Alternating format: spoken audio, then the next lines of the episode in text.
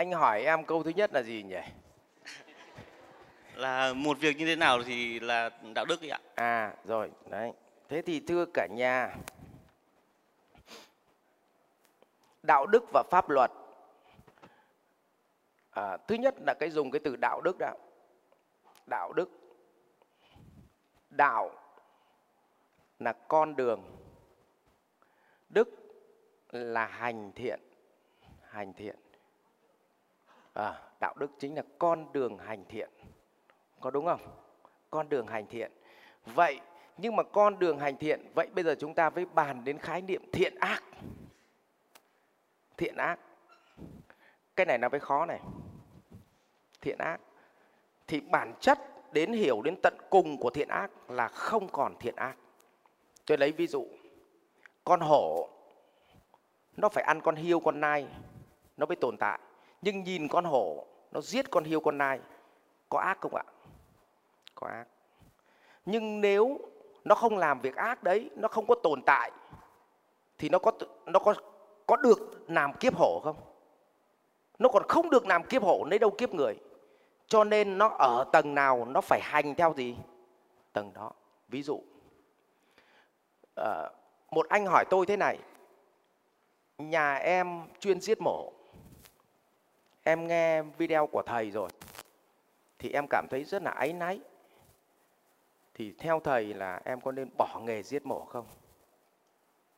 Tôi hỏi anh ấy, nếu bây giờ anh bỏ nghề giết mổ, thì nhà anh sẽ sinh sống bằng cái gì? Anh bảo nói thật là em từ bé chỉ mỗi giết mổ thôi. Bây giờ em bỏ nghề giết mổ thì nhà em không có nguồn thu nhập gì. Vậy thì nếu họ bỏ một cái là cả gia đình họ gì? Chết. Vậy thì tôi bảo thế này, vậy thì anh cứ giết mổ đi. Nhưng anh lưu ý là cố gắng tiết kiệm tiền để anh học một cái nghề khác.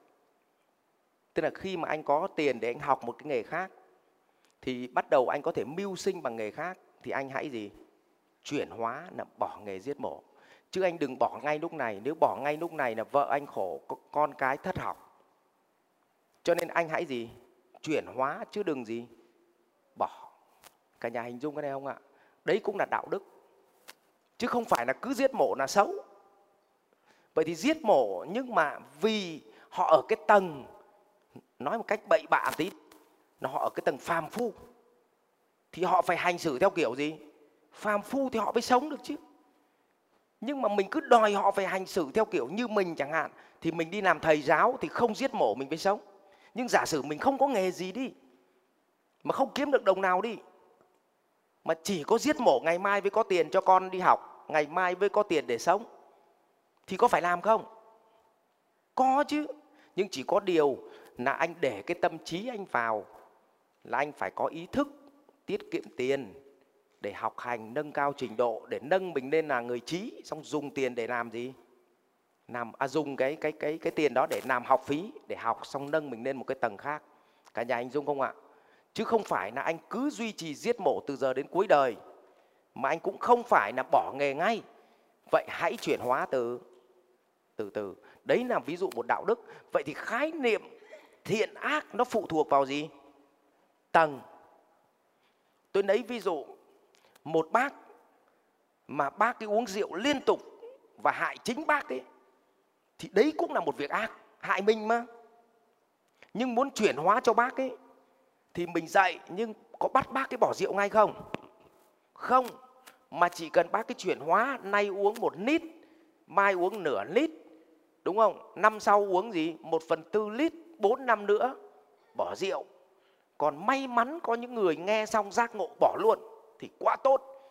Có đúng không? Còn có những người họ phải gì? Chuyển từ từ vì vậy khó nhất trong cuộc đời này, mình phải chấp nhận thiện ác lẫn lẫn lộn, là nó phụ thuộc vào tâm thức của mỗi người. Chứ không phải là thiện là theo góc nhìn của mình, mà ác cũng theo góc nhìn của mình, thì đấy là kẻ vô minh. Hiểu không cả nhà ơi? Nhá. Vậy bản chất không có thiện ác, mà tâm thức nào họ phải tồn tại ở tâm thức đó? Hỏi con người mình có ác không? Xem thế giới động vật thấy con hổ nó vồ con nai, ở dưới một con hổ dã man nhỉ. Trong khi đó nhà mình ngày nào cũng cắt cổ gà. Thế cái thằng nào nó xem video nó cũng bảo mình dã man à? Phải không? Vậy thì nó là phàm phu thì hành xử theo kiểu, phàm phu nó chỉ ác với người trí chứ còn với người phàm phu thì lại gì? Là bình thường cả nhà hiểu không nhỉ? Vì vậy tầng tâm thức nào thì bản ngã, hành động nó sẽ gì? Nó sẽ thế, nó không có ác thiện mà nó phụ thuộc vào tầng. Vì vậy nó mới sinh ra gì ạ? Thế giới động vật, thế giới loài người. Nhưng mà ai ở tầng cao hơn thì hành xử ở tầng cao hơn. Nhưng không phải vì thế mà mình khinh bôi cái người ở tầng thấp. Nhưng cũng không phải vì mình ở tầng thấp mà mình cứ thấp mãi. Mình không có khát vọng chuyển hóa. Cả nhà hiểu hiểu cái này không ạ? Rồi, vậy thì đấy là con đường hành thiện. Vậy thì đến đây, thầy mới chia sẻ thế này toàn bộ những người ở tầng thấp nhất, gọi là tầng vô minh. Mình gọi là người người phàm. Tức là họ không hiểu quy luật cuộc sống, họ không hiểu gì hết. Họ chỉ biết là hành động để sinh tồn thôi, còn chả cần biết quy luật gì. Tao đói thì tao phải đi ăn cắp tao ngu thì tao phải mổ, giết mổ. Đúng không? Tóm lại, là nhà tao nghèo, tao phải tham tiền.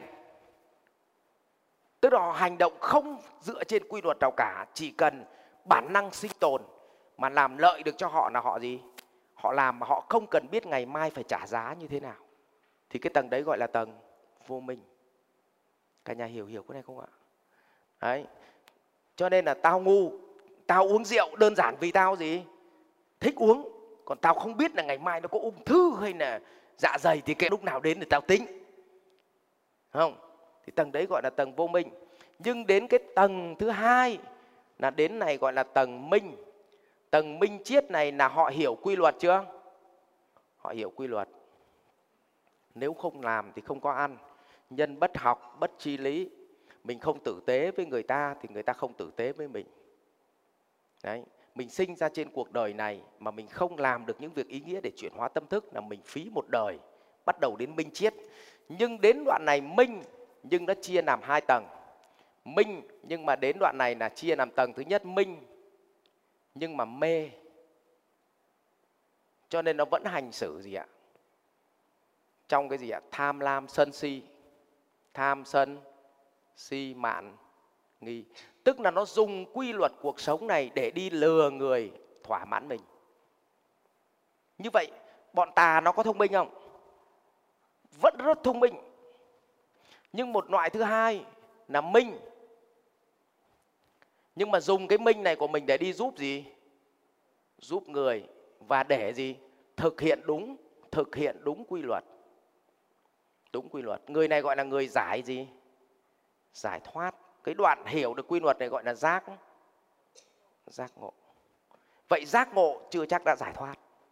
Giác ngộ không cẩn thận còn vào đường tà cơ mà. Nào, tôi lấy ví dụ. Một thằng trốn thuế với một thằng nộp thuế đầy đủ, hỏi hai thằng có hiểu luật thuế không? Có. Nhưng một thằng hiểu luật thuế để không vi phạm pháp luật. Còn một thằng hiểu luật thuế để lách luật. Vậy hỏi hai thằng này có minh như nhau về thuế không? Có nhưng một thằng dùng cái đó để đi ăn cắp. Còn một thằng dùng cái đó để gì? Làm việc tốt, không vi phạm. Cả nhà hiểu cái này không? Cũng là hiểu đạo phật.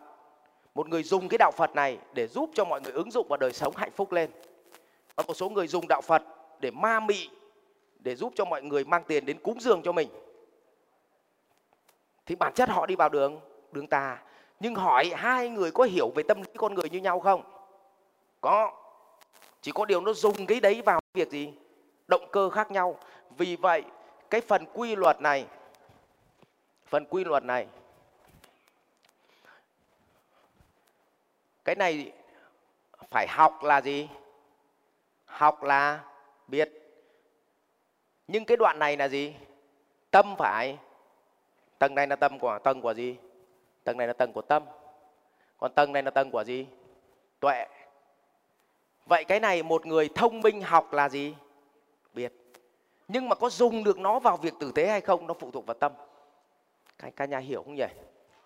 À. cũng có những người có trí thông minh ở trong người nhưng dùng trí thông minh để đi lừa người. Có những người rất thông minh nhưng dùng trí thông minh để giúp người. Nó mới chia ra tránh và tà. Nhưng hỏi tránh và tà thằng nào giỏi hơn thằng nào? Không biết đứa nào giỏi hơn đứa nào mà chỉ biết một người dùng cái cái trí thông minh đấy để đi giúp người khác. Còn một người dùng trí thông minh đấy để đi cướp của người khác. Cướp mà nó không cãi được. Đấy. Ví dụ như điển hình gần đây là có tập đoàn bán nhà xong rồi thuê lại đấy còn gì nữa. Nó kiện tụng mà các chú kiện không lại bởi vì nó, nó minh nó dùng luật nó khóa hết thôi, chú không làm gì được. Thì họ dùng cái minh để gì? Để khóa người khác. Còn có người dùng cái minh để giúp người khác vậy thì nó phụ thuộc vào tâm. Cho nên bắt buộc phải tu với có gì? Với có được cái tâm. Chứ còn học không có được cái tâm. Nhưng mà đa phần thì minh xong thì tà. Đa phần nhá, minh xong thành tà. Nhưng mà tà xong một thời gian nó bảo mệt lắm.